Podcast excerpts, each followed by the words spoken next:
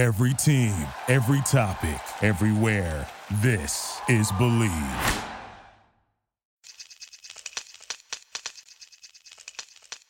Hi, this is Stu Hothem with Bleav in the Media Guide on the Bleav Podcast Network. Do you believe?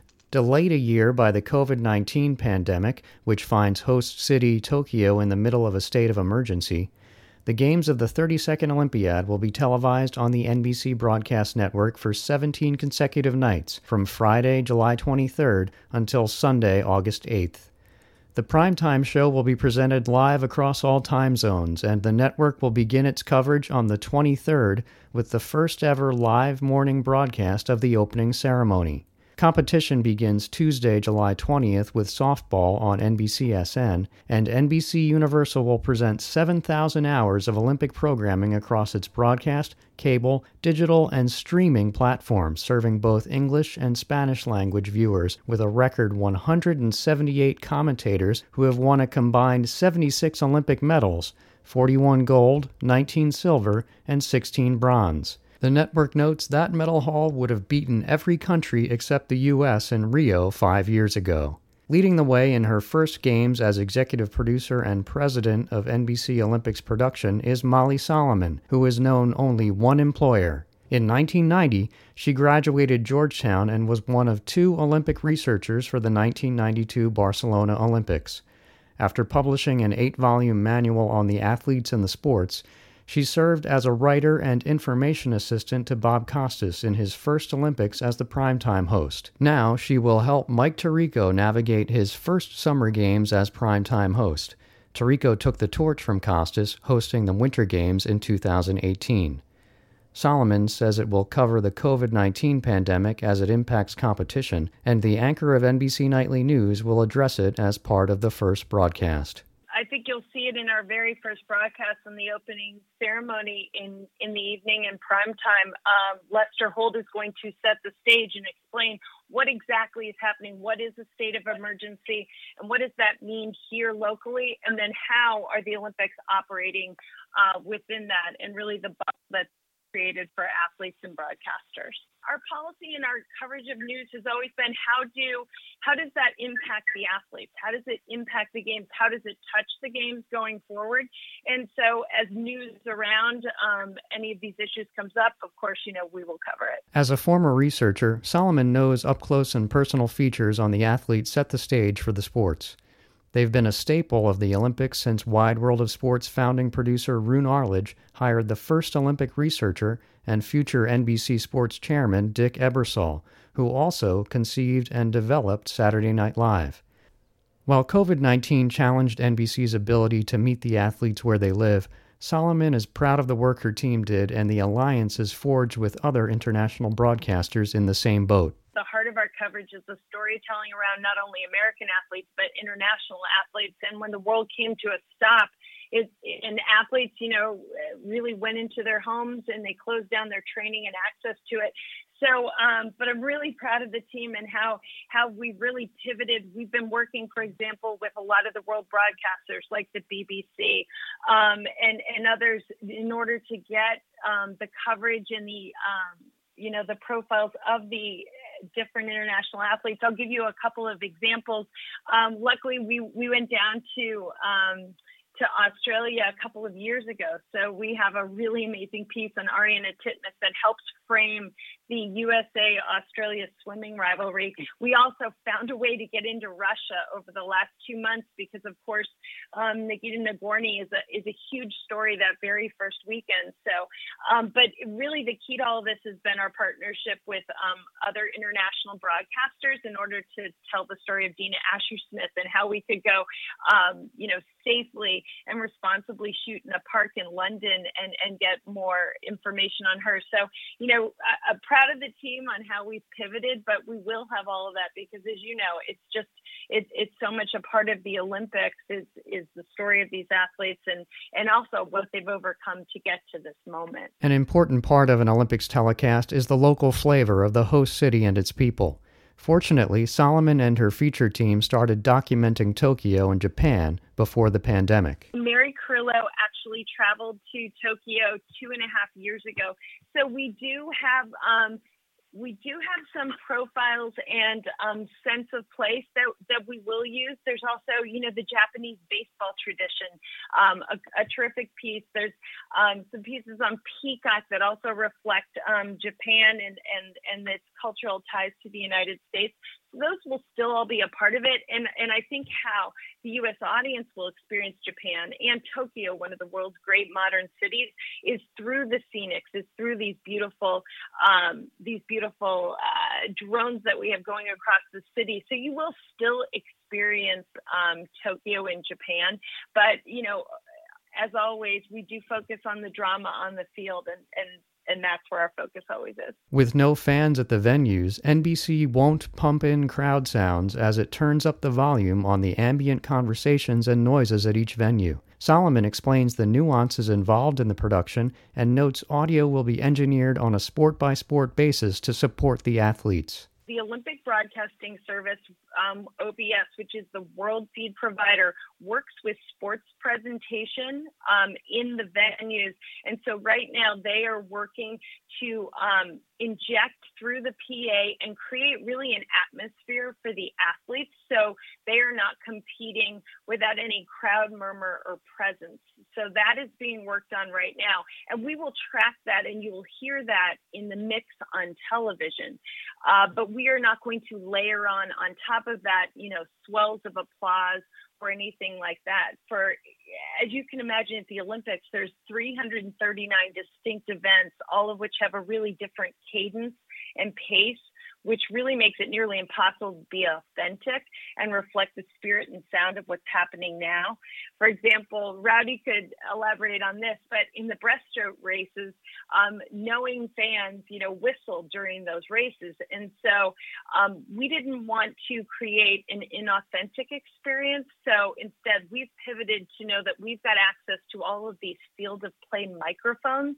So we really feel like we can enhance the sounds of the game, but you will also also hear any crowd presence that is actually being um, injected into the venue. So you'll hear it as the athletes hear it. No fans means no families in the stands. Solomon details how NBC will focus on stateside gatherings to show the parents, siblings, and supporters of America's team rooting on the athletes we're treating friends and family, as we call it, like a sports venue in our strategic planning. The coordination of cameras each evening in prime time is rolling out with a team of athletes, bookers, and technical support in Tokyo and stateside.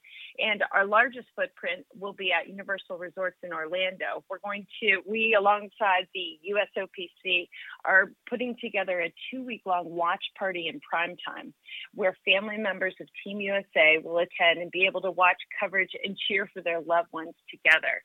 So we're going to have a reporter there, Kareth Burke, and the ability to connect relatives with athletes. And we're hoping for some chance, some spontaneous chance of USA USA to erupt each evening as these invested um, fans band together and, and support their loved ones.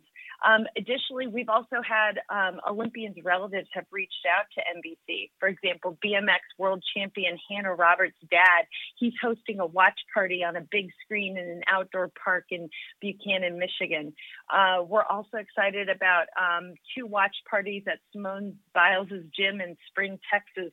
They're creating an event for the budding gymnasts who swim, who train there. So they're actually hosting a sleepover because, you know, know, it starts rather early in Texas. So they're going to have a big screen.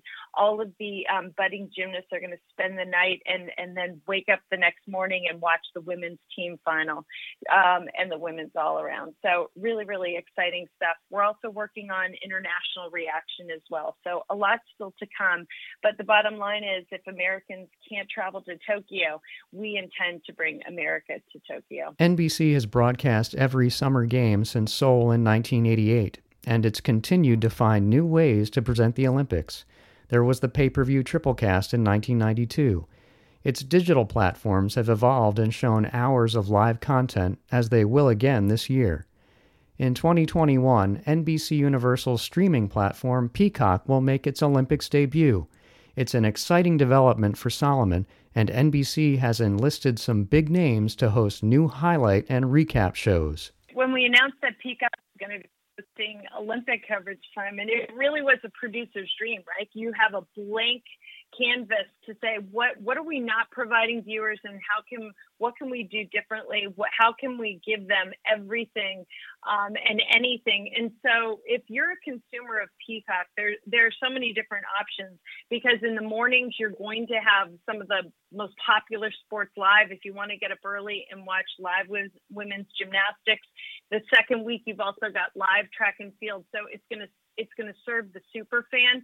You also can go find U.S. men's um, basketball games there as well. But also, we wanted to have a curated experience for the viewer. So we've we've tapped into some some amazing personalities um, to to anchor those shows. I've always wanted to do um, the ultimate Olympic highlight show when the competition day ends. And so Rich Eisen is going to be hosting that. So if you missed anything, you can go find that.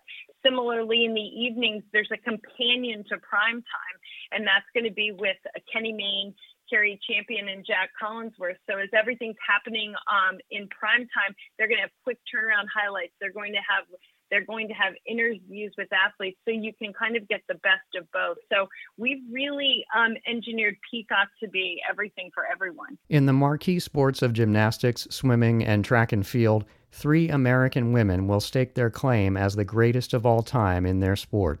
According to Nastia Liukin, the 2008 Olympic all around champion and gymnastic analyst for a second games, Simone Biles already is the GOAT.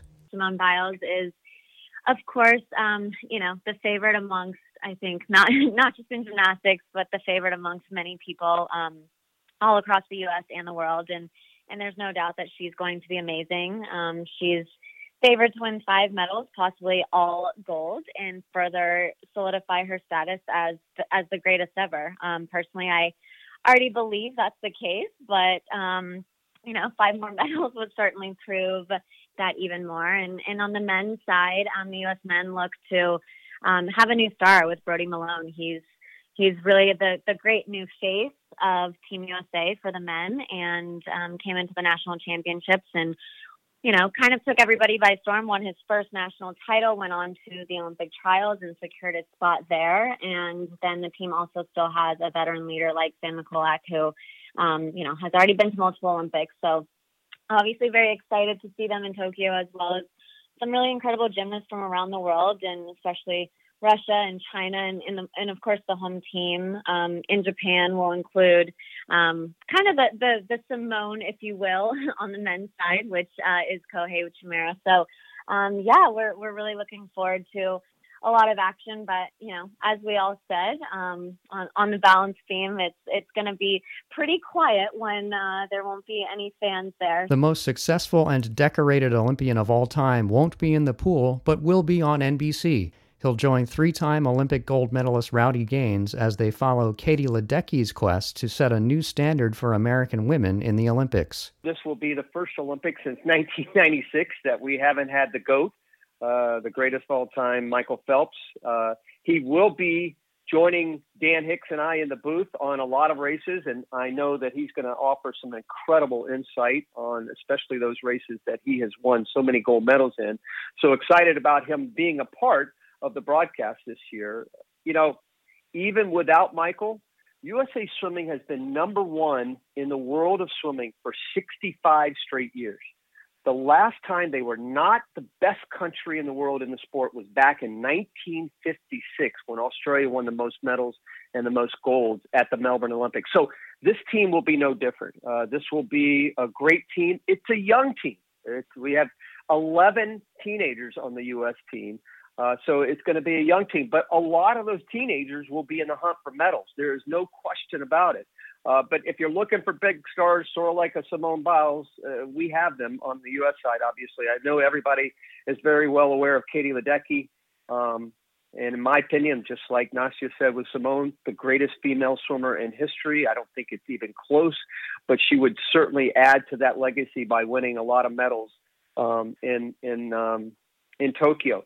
She could be the first American woman in history in any sport to 10 gold medals. And of course, she has to run the table in order to do that. But if anybody can, it's Katie. Earning nine medals, including six golds in her first four Olympics, Allyson Felix will lead the way for USA track and field. Ato Boldon looks forward to watching and analyzing her historic run. having covered now the U.S. Olympic team going to Summer Olympics for quite some time, I think that this is maybe the most balanced USA track and field team um, that there's ever been, certainly in, in, in my short career. Um, Allyson Felix, who of course is one of the faces of the entire United States Olympic team, is trying to create history. She's already made some history in qualifying for her fifth uh, Olympic Summer Games. But I think of some of the younger ones that made the team. Somebody like a Sydney McLaughlin, who set the world record at the trials, becoming the fastest 400 meter hurdler ever. She can emerge as one of the big stars from Tokyo. No, Noah Lyles, the 200 meter world champion and trials winner. Ryan Crouser, who set a world record at the trials as well in the shot put. And what about Gabby Thomas? That's a name that a lot of Americans don't know going into Tokyo. But she just became the second fastest 200 meter runner in history behind only Flojo. And that's before we start talking about some of the international stars like Shelly-Ann Fraser-Pryce and company. I remember explaining to reporters five years ago when Usain Bolt was making his exit, and, and we were worried about, and they were worried about who would fill the void. I said, this is a global sport. Somebody is going to fill the void. So there are uh, a number of very compelling stories. I think that um, for somebody like myself who was never supposed to be an Olympian, I started off in soccer. Um, it's funny that the Olympics have become such a part of my life. These would be my 10th Olympics as an athlete and broadcaster, four as an athlete, six as a broadcaster. But I remember Olympics uh, the way I remember the birth of my children. They are that important in my life. As America approaches the 20th anniversary of September 11th, 2001, this fall, Boldon invokes the memory of that moment and the importance of sports in rallying the nation. He believes the Olympics can play a similar role for the world during the COVID 19 pandemic. I can be as cynical as they come, but I remember when this country was um, plunged into mourning after 9 11. And it was sport that helped to bring everybody back to normal. And uh, if you know your history, you know that Japan is is very good at overcoming adversity. And I think they're, I, th- I mean, obviously the, the, the polls indicate that not everybody is is thrilled that the games are coming, but I have no um, no reservations and no anxiety because I remember when we were going to London and they said, well, you know, there could be terrorism. I remember when we were going to Rio and they said, well, you know, Zika could be a problem. I didn't see a single mosquito in Brazil. I know this is not going to be a typical Olympic Games, but um, I still feel like it has its purpose in not just the sporting landscape this year, but in the human landscape. Thanks for listening to Bleav in the Media Guide. If you enjoy this show, please subscribe and rate the podcast on iTunes and find us wherever you get podcasts, including Bleav.com. That's B L E A V.com. I'm on Twitter at Hothem, H O T H E M, as in Mary. Stay tuned and stay safe.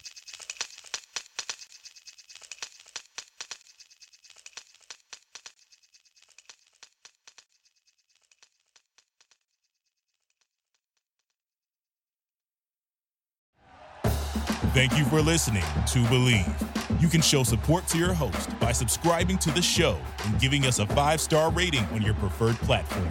Check us out at Bleav.com and search for B L E A V on YouTube.